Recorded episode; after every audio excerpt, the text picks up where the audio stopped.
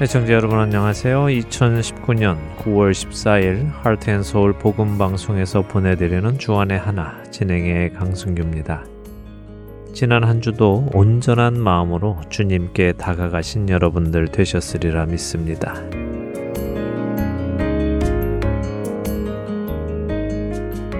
누군가 여러분을 화나게 했을 때 혹은 실망시켰을 때 슬프게 했을 때 여러분은 어떤 반응을 보이십니까? 욱하고 반응하는 편이신지요? 올라오는 느낌 그대로 반응하는 편이신가요? 아니면 먼저 올라오는 그 감정들을 누르고 무엇이 옳은지 어떻게 하는 것이 하나님께서 원하시는 것인지를 생각하신 후에 반응하는 편이신가요? 물론 때때로 다르고 또 일의 크고 작음에 따라 다르겠지만 우리의 반응을 한 번쯤 점검해 보는 것은 필요할 것 같습니다.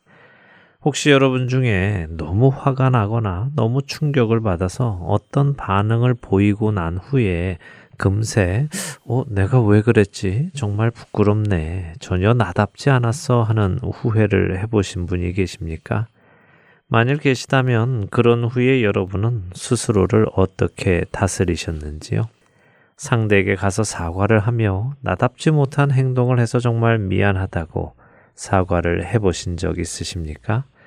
첫 찬양 함께 하신 후에 말씀 나누겠습니다.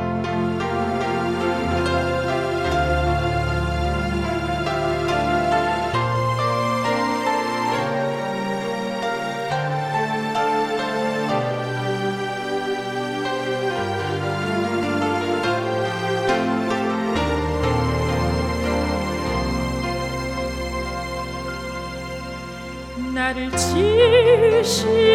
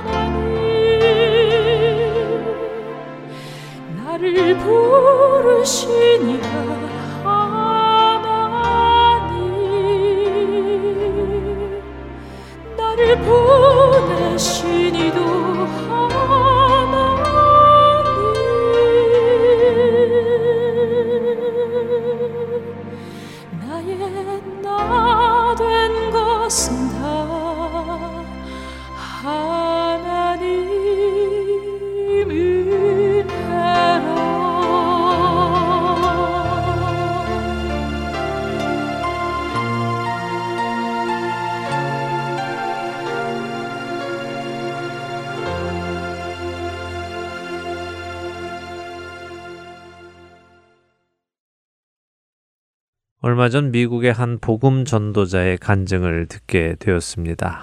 조니 타다라는 70세의 이 여성은 17살 한창 때에 너무 얕은 물로 다이빙을 했다가 목뼈가 부러지는 큰 부상을 당했습니다. 다행히 주변에 있던 자매가 그녀를 물에서 끌어내어 목숨은 건졌지만 목이 부러지며 척추도 다쳐서 그녀는 사지를 쓰지 못하게 되었다고 하는데요. 17살, 꿈도 많고 미래도 창창했던 한 소녀는 그때부터 팔다리도 쓰지 못하고 꼼짝없이 누워만 있는 신세가 되었다고 합니다. 본인 스스로 세수도 이도 닦지 못하고 밥도 먹지 못하고 용변도 볼 수 없었지요. 모든 것을 누군가의 도움을 받아 해결해야 하는 사람이 되었습니다. 처음 그녀는 자신이 왜 이렇게 목숨을 이어가야 하는지 이해할 수 없었습니다. 그러나 다행히도 예수님을 믿었기에 하나님의 뜻이 있음을 믿고 견디기 시작했지요.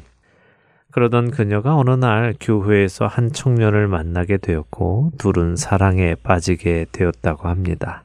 결국 이 청년은 사지를 쓰지 못하는 이 여성에게 프로포즈를 했고 둘은 사람들의 축복과 하나님의 축복 아래서 결혼식을 올렸습니다. 그리고 이 부부는 70이 된 지금까지 사람들에게 예수님을 전하며 살아가고 있습니다. 참 아름다운 이야기지요. 근데 이 아름다운 간증을 듣다가요, 저를 깜짝 놀라게 한 한 사건을 듣게 되었습니다. 그녀에 따르면 남편과 결혼하여 살던 어느 날 남편이 침대맡에서 한숨을 쉬며 이렇게 이야기했다는 것입니다. 휴, 너무 힘들군. 여보, 나 더 이상은 할 수 없을 것 같아요. 마치 감옥에 있는 느낌입니다. 사지를 쓰지 못하는 아내를 위해 매일 섬기던 남편이 아무런 소망도 또 희망도 보이지 않는 삶의 연속을 지내다가 내뱉은 한마디였습니다. 그때 그녀는 그 남편을 향해 어떤 반응을 보였을까요? 그녀는 남편의 그 소리를 듣자마자 화가 치밀어 올라 소리를 지르며 남편을 공격했다고 합니다. 결혼하기 전에 이럴 줄 모르고 한 것이냐, 뭐가 더 나아질 것이라고 기대하고 결혼을 했느냐, 왜 이제 와서 그런 소리를 하느냐며 공격을 했다고 합니다.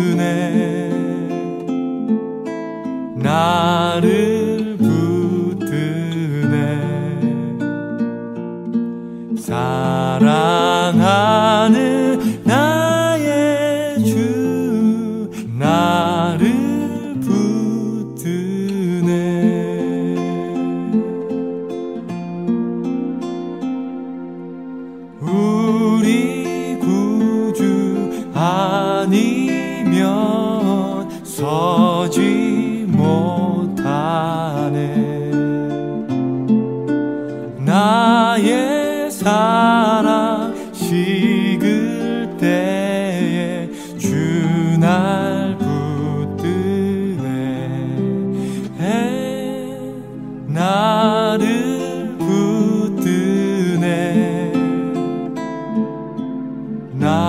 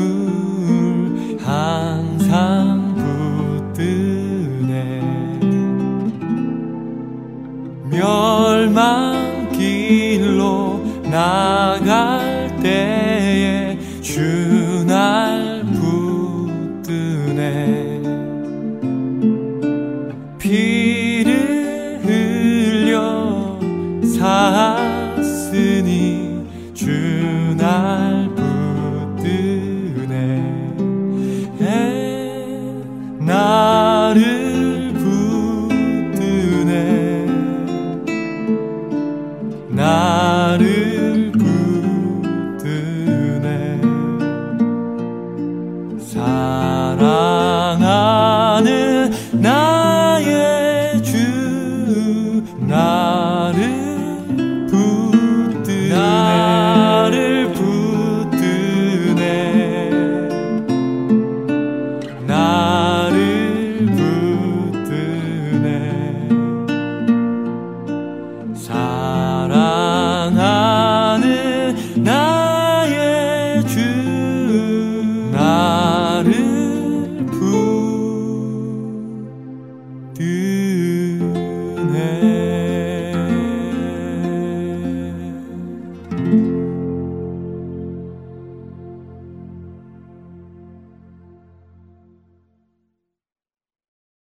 사제를 쓰지 못하는 아내를 섬기는 것이 너무 힘들다고 결혼 생활이 마치 감옥에 갇힌 것 같다고 고백한 남편을 향해 불같이 화를 내며 공격한 존이 타다는 자신이 내뱉은 말을 금방 후회했다고 했습니다.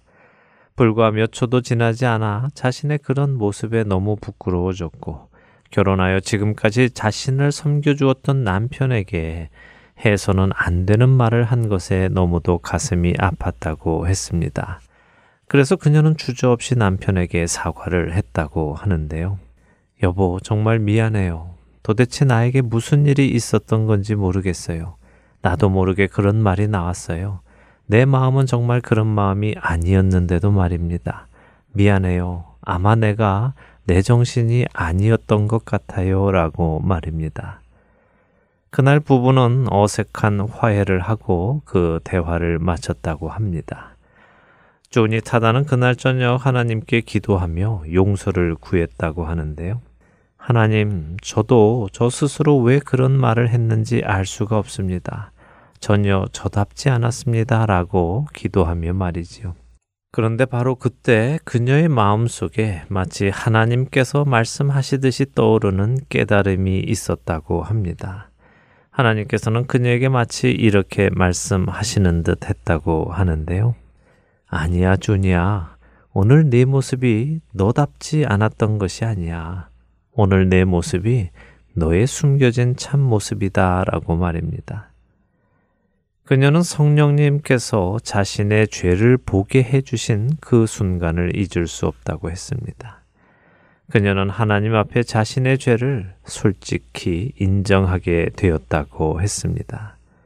맞습니다, 주님. 제 모습이 아니었던 것이 아니라 그것이 제 모습 그대로였습니다. 라고요. 그 후 그녀는 그러한 자신의 참 모습을 알고는 더 겸손한 자리로 나아가 언제나 예수님의 은혜를 구하는 사람이 되었다고 간증했습니다. 여러분은 여러분의 참 모습을 알고 계십니까?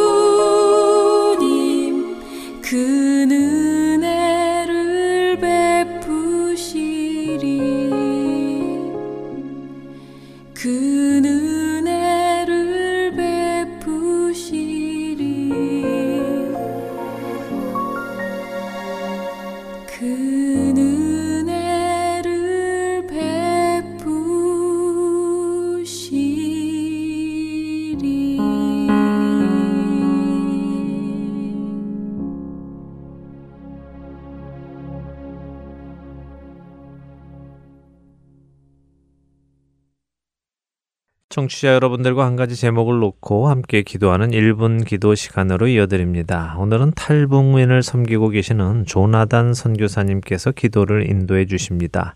보안을 위하여 장소와 본명은 소개해 드리지 않습니다. 선교사님과 함께 탈북민들을 위해 기도하시는 시간 되시기 바랍니다.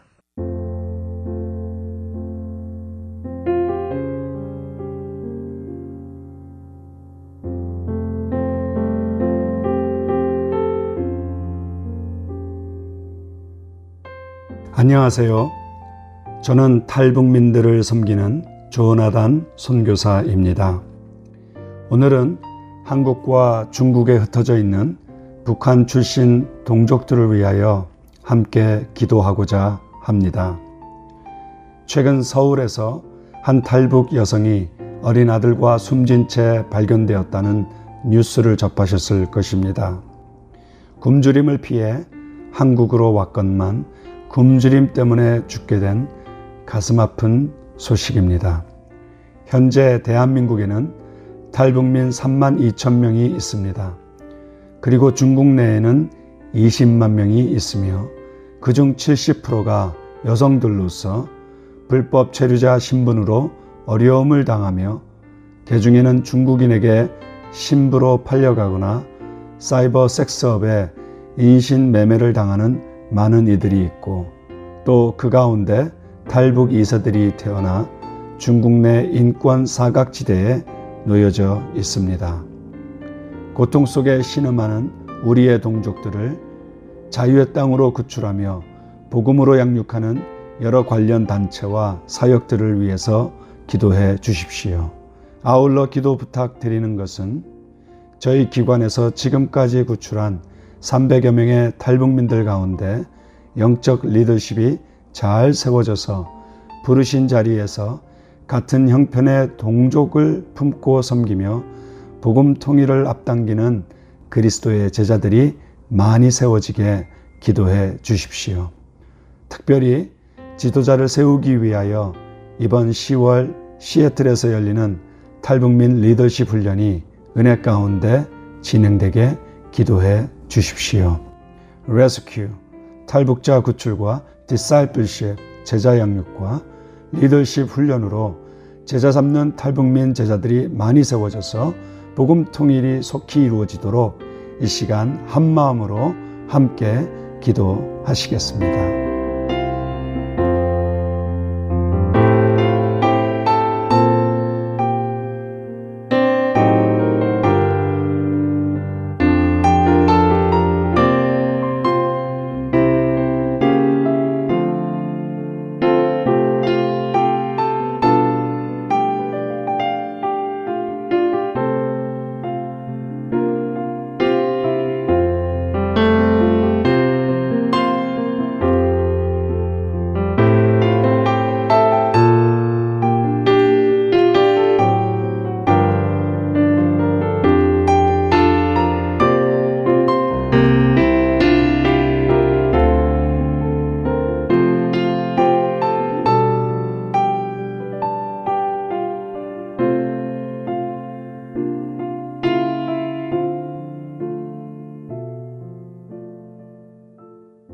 전능하신 아버지 하나님, 우리의 부르짖음을 들으시는 주님의 신실하심을 의지하고 한 마음 한 목소리로 기도드렸습니다. 아버지, 2,500만 북녘 동족들, 한국 내 3만 2천 명 탈북민들과 중국 내 인권 사각지대에 있는 20만 명의 탈북민들의 영혼들이 구원받게 하시옵소서. 탈북민들 가운데 하나님을 경외하는 영적 리더십이 세워지게 하시어 복음 통일에 주역되게 해 주시옵소서. 또 10월 탈북민 리더십을 위해 섬기는 미국 교회들을 축복하여 주시고 귀한 사역에 동역자들이 많이 세워지게 도와 주옵소서. 6.25로 시작된 69년의 분단과 분열로 점철된 시련의 반복이 끊어지며 하나님 나라가 임하는 자유 대한민국 신앙 대한민국 되게 주시옵소서. 아버지 하나님의 신실함을 믿고 기도드렸사오니 속히 응답해 주시옵소서. 우리를 구원하신 우리 주 예수 그리스도의 이름으로 기도드립니다. 아멘.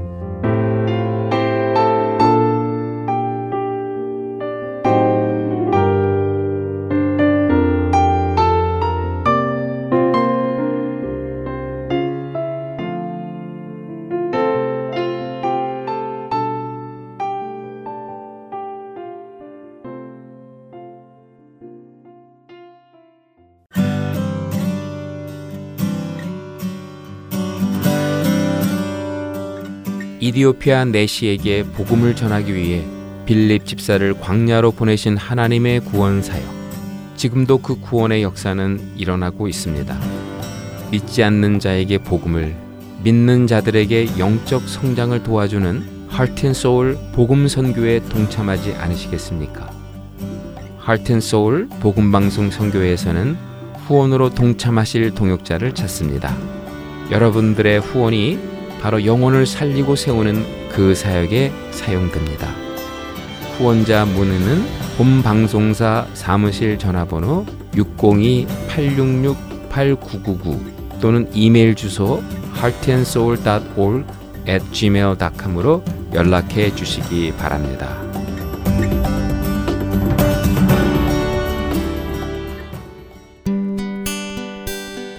기쁜 소식 사랑으로 땅끝까지 전하는 아랜소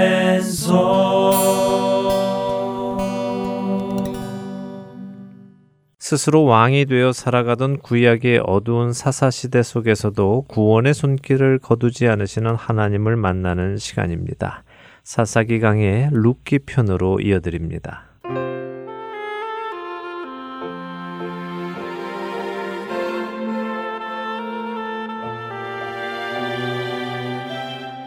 애청자 네, 여러분 안녕하세요. 구약의 사사기를 함께 공부하는 사사기 강의 룻기편 진행의 민경은입니다. 네, 여러분 안녕하세요. 강승규입니다. 보리추수를 시작하는 초실절에 베들레헴에 돌아온 나오미와 룻은 밀추수를 마치는 77절까지 약 50여일 동안 보아스라는 친족의 은혜로 잘 살았습니다. 그렇습니다. 타지에서 고생하고 돌아온 두 과부가 보아스라는 능력이 있는 친족의 보살핌을 받아서 풍족하게 살았지요. 네. 그런데 이렇게 은혜를 베풀어준 보아스라는 친족이 기업을 무르겠다고 자원을 하지는 않았습니다. 이스라엘에는 기업을 무르는 고엘 제도라는 것이 있다고 말씀을 드렸지요. 네. 친척 중에 어려움을 당한 사람들을 도와주는 제도라고 하셨어요. 네.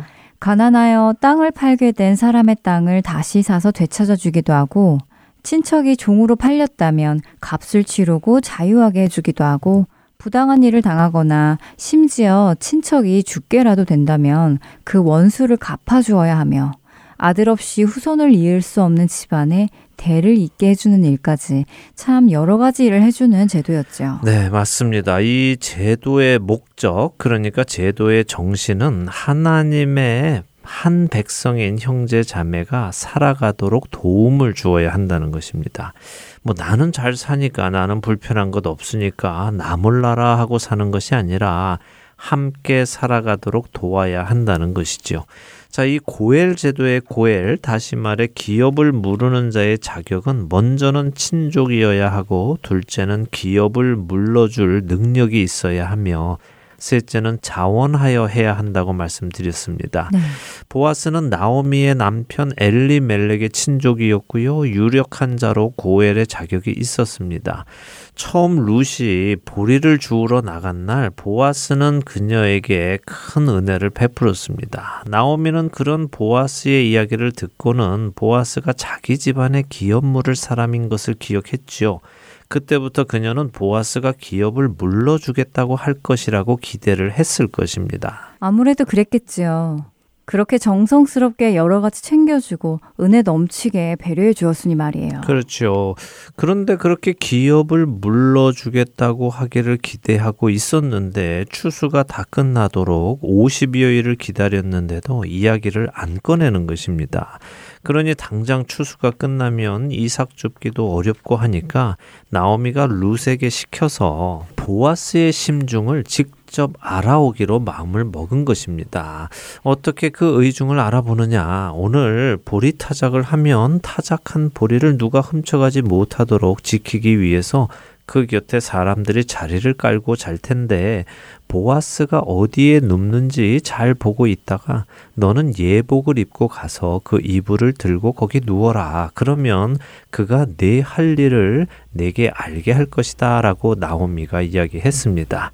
자, 오늘 보아스의 의중을 알아보는 그 장면을 보도록 하겠습니다. 룻기 3장 6절에서 9절을 먼저 읽겠습니다. 네.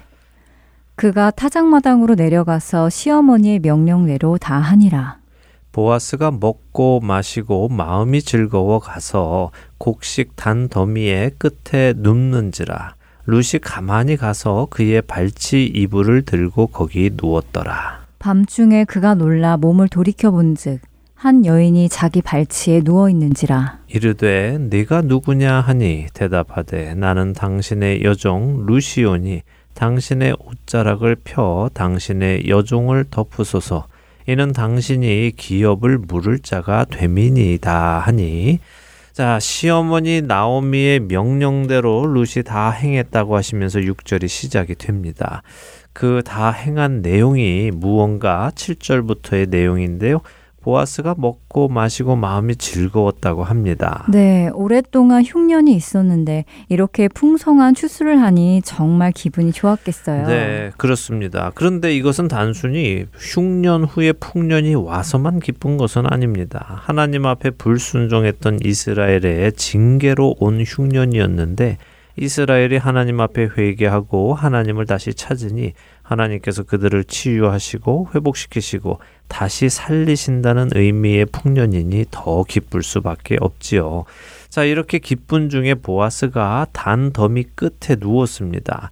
루시 시어머니 말씀대로 잘 보았다가 거기 가서 그의 발치 이불을 들고 거기 누웠다고 하십니다. 자, 여기 이 장면을 보면요, 우리는 언뜻 루시 보아스의 이불 속으로 들어간 것처럼 상상을 합니다. 어떠세요? 네, 아무래도 이불을 들고 거기 누웠다고 하니까 보아스의 이불을 들치고 그 안에 들어가서 누운 것처럼 생각이 되더라고요. 그래서 늘 이 부분이 좀 불편했습니다. 루시라는 여인이 보아스의 이불 속에 이렇게 막 들어가도 되는 것인가? 어, 이런 것도 루시하면 좋은 행동이라고 눈 감아 주어야 하는가 하면서 늘 마음이 편치 않았죠. 예, 뭐 그렇게 말씀하시는 분들 많이 배웠습니다. 뭐 저 역시도 처음 룻기를 읽었을 때 그렇게 생각했고요. 근데 이 룻기를 잘 읽어보고 영어로도 보고 또 원어로도 보고 하다가 아 내가 잘못 생각했구나 하게 되었는데요. 설명을 해드리겠습니다. 지금 루시 한 것은요 보아스의 이불을 들추고 그 안에 들어가서 누웠다 하는 것이 아니라요 보아스의 이불 중에 그의 발치 이불 다시 말해 그의 발 쪽의 이불을 들추었다는 것입니다. 발이 바깥으로 나오도록 한 것이죠. 그리고 자신은 그 발 근처에 누웠다는 것입니다. 보아스의 발이 나오도록 이불만 들추고 룻은 그발 근처에 누웠다고요. 네. 어, 왜 그랬죠? 아, 이 77절은요, 어, 보통 우리 달력으로는 5월 중순에서 6월 초 사이에 있습니다. 사실 저희가 살고 있는 아리조나가 이스라엘하고 날씨가 비슷하다 하기도 하는데요. 비슷은 하지만 아리조나가 훨씬 덥습니다. 이곳 아리조나 피닉스 같은 경우 5월 하순부터 6월 초순 그러니까 77절 즈음의 기온은요. 어, 화씨로 약 96도에서 102도 정도까지 올라갑니다. 어, 5월, 6월이면 벌써 여기는 방학을 시작하잖아요. 네. 그만큼 더우니까요. 그렇죠. 그리고 이 아리조나는 밤에도 좀 덥지요. 네.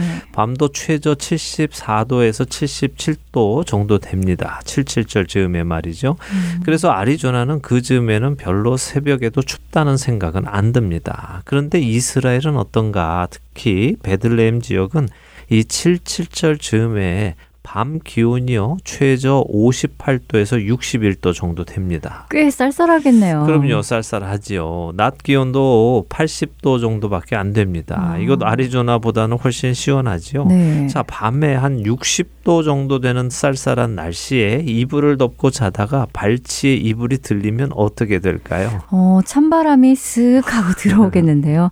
발이 시릴만 하겠어요. 그렇죠. 그래서 8절에 밤중에 그가 놀라 몸을 돌이 켰다고 하시죠. 아, 추워서 깬 건가요? 예, 뭐 저는 두 가지 해석이 다 가능하다고 보는데요. 여기 놀라 몸을 돌이켰다라고 할 때 놀라라는 단어는 히브리어 하라드라는 단어입니다. 이것은 흔들리다, 떨다, 깜짝 놀라다 하는 의미를 가지고 있습니다. 그러니까 민경은 아나운서가 말씀하신 대로 쌀쌀한 밤에 발치에 찬 기운이 들어오니까 어휴 추워 하면서 깬 것일 수도 있고요. 이불이 들려진 상태에서 찬 기운이 오니까 잠이 깨면서 주위에 누군가가 있는 느낌에 화들짝 놀란 것일 수도 있습니다. 그래서 제 생각에는 발 쪽이 쌀쌀해서 깨었다가 거기에 누가 있으니까 깜짝 놀랐을 것이다 라고 생각이 듭니다. 그래서 보아스가 묻죠. 누구냐? 그때 룻이 대답합니다. 당신의 여종 룻입니다. 그동안 이삭 주었던 그 사람이에요 하면서 당신의 옷자락을 펴서 당신의 여정을 덮으소서 이렇게 말합니다. 이것은 히브리식 표현으로 나는 이제 당신과 결혼할 수 있는 상태입니다 하는 표현입니다. 그리고 내가 지금 당신에게 청혼하는 이유는 당신이 우리 집안의 기업물을 고해리기 때문입니다 라고 말하고 있는 것이죠. 그런 루스의 말 속에는 왜 우리 집안의 기업을 물러주실 것 같이 하시더니 물러주지 않고 계시냐는 질문이 은연중에 담겨 있는 것이군요. 네, 그렇죠. 그래서 나오미가 이렇게 하면 그가 네 할 일을 알려줄 것이다 한 것입니다. 가타부타 답을 줄 것이라는 것이죠. 자, 보아스는 어떤 답을 줄까요? 10절에서 13절 또 읽고 이야기 나누겠습니다. 그가 이르되 내 딸아 여호와께서 내게 복 주시기를 원하노라. 내가 가난하건 부하건 젊은 자를 따르지 아니하였으니 내가 베푼 인애가 처음보다 나중이 더하도다. 그리고 이제 내 딸아 두려워하지 말라. 내가 네 말대로 내게 다 행하리라. 내가 현숙한 여자인 줄을 나의 성읍 백성이 다 아느니라.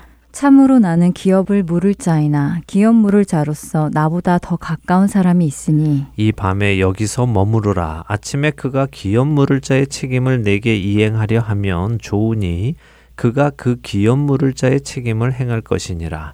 만일 그가 기업 물을 자의 책임을 내게 이행하기를 기뻐하지 아니하면 여호와께서 살아계심을 두고 맹세하노니 내가 기업 물을 자의 책임을 내게 이행하리라.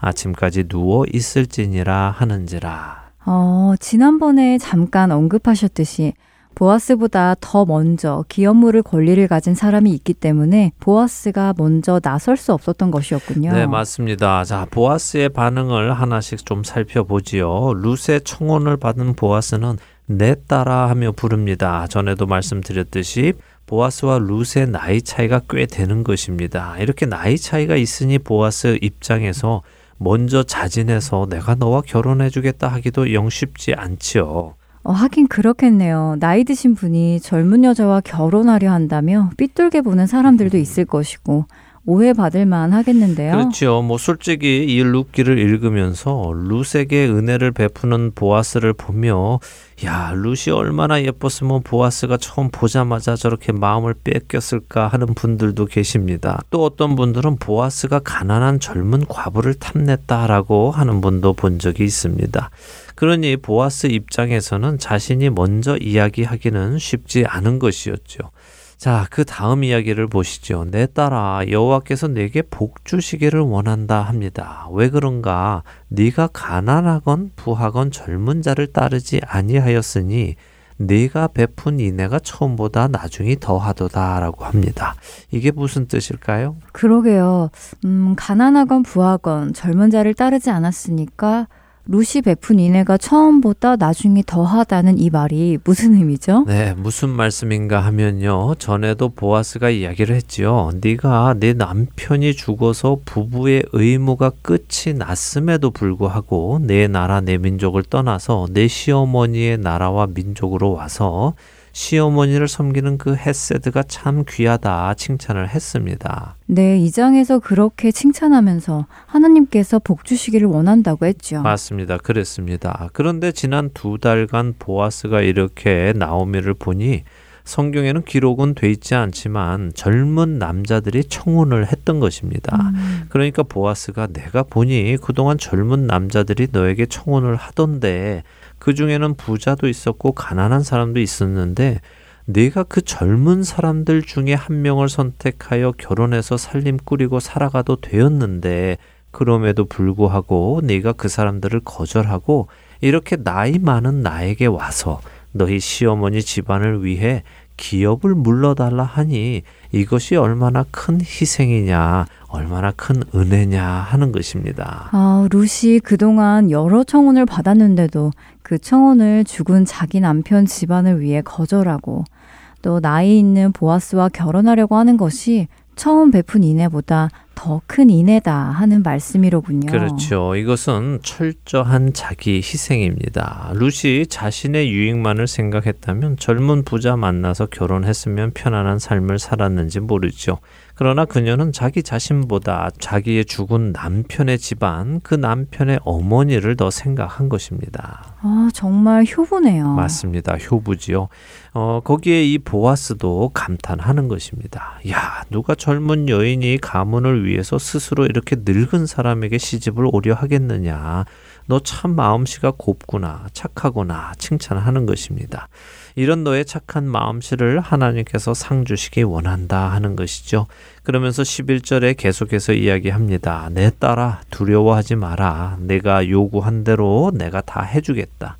기업을 물러주겠다는 것입니다. 그러면서 내가 현숙한 여자, 다시 말해 지금까지 이 남자 저 남자가 청혼을 해도 반응하지 않고 내 시어머니와 내 남편의 가문을 위해 정숙하게 살아온 것을 이 성읍 백성이 다 안다 하는 것입니다.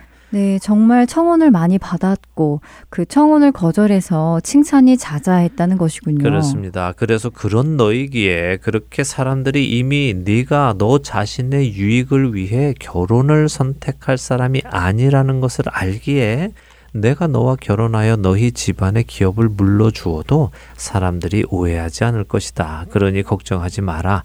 내가 꼭 그렇게 해줄게 하고 약속하는 것입니다. 그런데 한 가지 문제가 있다 하죠. 어, 보아스보다 먼저 기업 물을 권리가 있는 사람이 있다는 것이 문제군요. 네, 바로 그것이 문제입니다. 보아스도 자진해서 엘리멜렉 집안의 기업을 물러주고 싶고 또 나오미와 룻도 보아스가 그 일을 해주기를 현재 원하고 있습니다. 그러나 양측이 다 그것을 원한다고 해서 덥석할 수 있는 것이 아니라는 것을 보아스는 이야기하는 것입니다. 고엘 제도, 이 기업을 물러주는 이 제도는 정말 은혜롭고 아름다운 제도입니다. 그런데 이 아름다운 일을 해 나갈 때 혹시라도 흠이 되는 일을 해서 아름다운 일이 부끄러운 일이 되어서는 안 된다는 것이죠. 덕이 있게 윤례대로 지킬 것을 지키며 해 나가겠다는 것이 보아스의 말입니다. 보아스의 성품이 은혜가 넘치면서도 또 동시에 굉장히 정의로운 사람이라는 느낌이 드네요. 맞습니다. 누누이 드리는 말씀이지만 보아스는 오실 메시아, 우리 예수님의 그림자입니다. 샘플이죠. 우리 예수님도 은혜가 넘치고 사랑이 넘치십니다. 그러나 그렇다고 해서 그분이 불법적인 일을 하지는 않으셨습니다. 우리 하나님이 그 아들을 십자가에서 세상의 모든 죄를 지고 죽게 허락하신 것만 봐도 그렇죠. 그냥 우리의 죄를 눈탁 감아 주시고 없는 것으로 해 주시는 것이 아니라 죄의 값은 사망이니 죄 없는 그 아들 예수님의 생명으로 치르게 하시고 우리가 당해야 하는 모든 조롱과 부끄러움과 고통도 당하게 하셨습니다. 아, 그렇네요. 하나님은 불법적인 일을 하지 않으시는 분이지요. 네. 보아스의 성품에서 그런 하나님의 성품도 보게 되는군요. 또 우리도 이런 성품을 배워야 할 것입니다. 종종 우리 안에는 아, 지금 이것을 움켜잡지 않으면 놓칠 것 같은 불안함이 생겨서요. 옳지 않은 행동을 하기도 합니다. 그러나 차근차근 합법적으로 믿음 안에서 그 일을 이루어 나가도록 해야지 자신의 욕심이 앞서서 먼저 움켜쥐고 그 쥔 것을 놓지 않아도 되게끔 상황을 만들어 가서는 안 됩니다. 하나님을 믿는다면 그분을 믿고 올바른 방법으로 일을 해결해 나가야 하는 것입니다. 지금 보아스가 그렇게 하는 것이죠. 보아스는 자신보다 먼저 권리가 있는 사람이 기업을 무르겠다고 한다면 그것도 좋은 일이라고 합니다. 적어도 그 사람이 보아스 자신보다는 훨씬 젊은 사람이니까 말이죠. 그러나 혹시라도 그 사람이 책임 이행을 기뻐하지 않으면 자신이 하겠다고 하나님 앞에서 맹세까지 합니다. 보아스의 말에서 그가 룻을 꼭 아내로 삼겠다 하는 욕심으로 이 일을 하는 것이 아님을 확인할 수가 있네요. 그럼요. 보아스는 사심이 있어서 이 일을 하는 것이 아니라요. 자신의 친족 엘리멜렉의 집안을 위하여 하나님의 말씀에 순종하여 이 일을 하려는 것입니다. 자, 이제 14절과 15절 두 절을 읽어보지요. 네. 룻이 새벽까지 그의 발치에 누웠다가 사람이 서로 알아보기 어려울 때 일어났으니 보아스가 말하기를 여인이 타작마당에 들어온 것을 사람이 알지 못하여야 할 것이라 하였음이라. 보아스가 이르되 내 겉옷을 가져다가 그것을 펴서 잡으라 하매 그것을 펴서 잡으니 보리를 여섯 번 되어 룻에게 지어주고 성읍으로 들어가니라. 자, 룻이 새벽까지 그의 발치에 누웠다가 일어나서 갑니다. 아까 밤중에 가는 것은 위험할 수 있어서 가지 못하게 한 것이죠. 근데 또 이것을 가지고 혹시라도 보아스와 룻이 동침을 했다라고 오해하시는 분들은 없으시면 좋겠습니다. 그러게요. 지금까지 본 보아스와 룻의 성품으로 보아서는 그럴 일이 없었겠네요. 맞습니다. 이렇게 하나하나 차근차근 율법대로 율례대로 해나가는 두 사람의 모습에서 그런 불이한 생각이나 음란한 생각을 찾아볼 수는 없습니다. 그런데 보아스가 여인이 타작마당에 들어온 것을 사람이 알지 못하여야 할 것이라고 하는데요. 네. 이건 무슨 뜻인가요? 여인은 타작마당에 들어오면 안 되는 것인가요? 그러게요. 그런데 그 이유는 사실 정확히 알 수는 없습니다. 뭐 뱃사람들이 여자가 배를 타는 것을 터부시한 것처럼 타작마당에 여자가 오는 것을 이스라엘 사람들이 부정하게 생각을 한 것인지도 모르겠습니다. 어, 하지만 그런 설명을 성경에서는 찾아볼 수가 없습니다. 대신에 유대의 랍비들은 탈무드에 이런 기록을 적어 놓았다고 합니다. 유대 남자가 이방 여인과 관계를 맺으면 그 남자는 고엘의 자격이 없다라는 말이죠. 그러니까 지금 이방 여인인 루시 보아스와 함께 있는 것이 발각이 되면 비록 그들 사이에는 아무 일이 없었어도 사람들이 그것을 문제 삼아 고엘의 임무를 행하지 못하게 될 수 있기에 보아스가 사람들 모르게 이렇게 조심히 보냈다라고 랍비들은 해석을 합니다. 어쨌든 정확한 그 이유는 모르지만 사람들이 알아서는 안 된다는 것만은 사실인 것 같습니다. 아, 그렇군요. 아침 일찍 떠나는 룻에게 보아스는 또 보리를 챙겨주네요. 예, 아마도 루시 집에 가는 동안 해가 뜰 테고 해가 뜨면 사람들이 또 볼 테니 새벽부터 일찍이 또 보리를 주워 가는구나 하고 사람들이 생각하게끔 어. 그렇게 해준 것이 아닌가 생각이 듭니다. 아, 또한 자신이 약속을 지키겠다는 것을 확인시켜 주기 위해서 그런 것일 수도 있고요. 아, 오늘은 여기까지 보도록 하겠습니다. 네, 룻과 보아스의 만남 속에서 우리 그리스도인들이 어려운 상황 속에서도 말씀대로 일을 풀어나가야 한다는 사실을 오늘 배우게 되었습니다. 그동안 불안함에 먼저 행동하기도 했던 제 자신의 모습으로 인해 부끄러워지기도 했는데요. 앞으로는 하나님을 믿고 문제를 하나하나 주 안에서 풀어나가도록 해야겠습니다. 네, 우리 모두가 그런 성품을 배워 나가기 원합니다. 사사기 강의 루키 편 오늘 순서는 여기서 마치도록 하겠습니다. 저희는 다음 주에 다시 찾아뵙겠습니다. 안녕히 계세요. 안녕히 계십시오.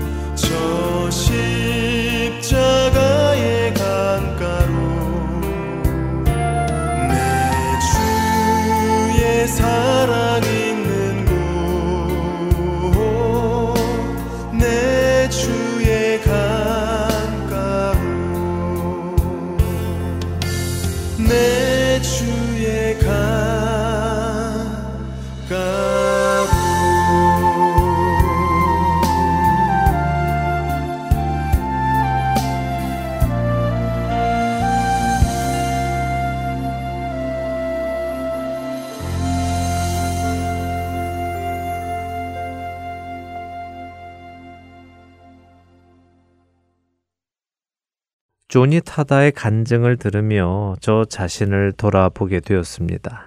때때로 올라오는 화와 짜증, 그리고 분노의 모습이 나답지 않은 것이 아니라 오히려 나의 본 모습이라는 것을 알게 되었지요. 그런데 우리는 이러한 우리 자신의 모습을 인정하려 하지 않습니다. 이것은 나의 본 모습이 아니라고 포장을 하죠.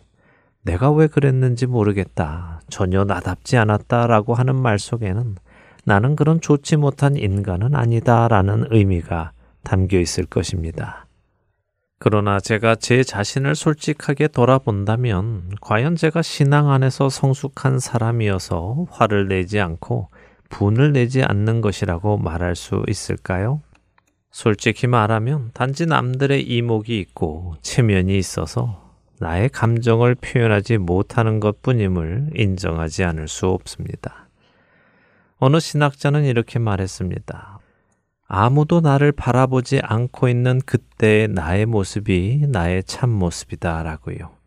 아무도 없는 방에 혼자 있을 때 내가 무엇을 하고 있는가 하는 것이 나의 관심이 어디에 있는지 알 수 있는 척도라고 말입니다. 사랑하는 할텐 서울 복음 방송 애청자 여러분, 여러분은 어떠십니까? 여러분의 참 모습을 알고 계십니까? 여러분의 참된 모습을 인정하고 계시는지요? 혹시 남의 이목 때문에 자신의 체면과 지위 때문에 앞에서는 티를 내지 못하지만 남들이 보지 않는 곳에서는 분노의 이를 갈고 치밀어 오르는 화를 뿜어내고 저주의 말들을 퍼붓고 있지는 않는지요.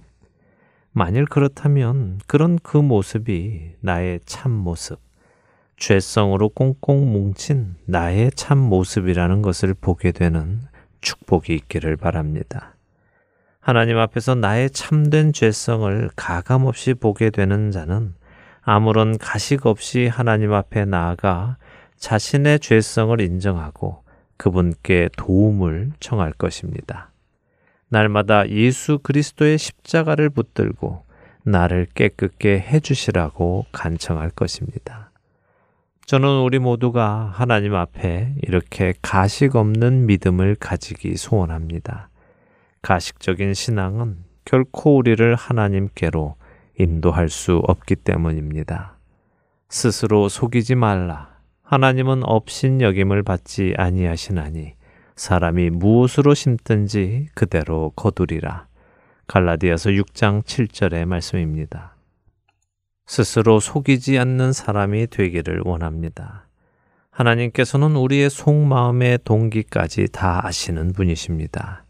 그렇기에 속이지 않고 그분께 솔직히 나아가는 우리가 되기를 바랍니다. 그리고 그분께 우리의 죄성을 다루어 주시도록 우리를 내어드릴 수 있게 되기를 바랍니다. 그리하여 그리스도를 닮아가는 귀한 축복이 우리 안에 있게 되기를 소망합니다. 한 주간도 주 안에서 용기 내어 나가심으로 귀한 축복을 받으시는 저와 애청자 여러분이 되시기를 소망하며 오늘 주안의 하나 여기에서 마치도록 하겠습니다. 함께 해주신 여러분들께 감사드리고요. 저는 다음 주 이 시간 다시 찾아뵙겠습니다. 지금까지 구성과 진행의 강순기였습니다.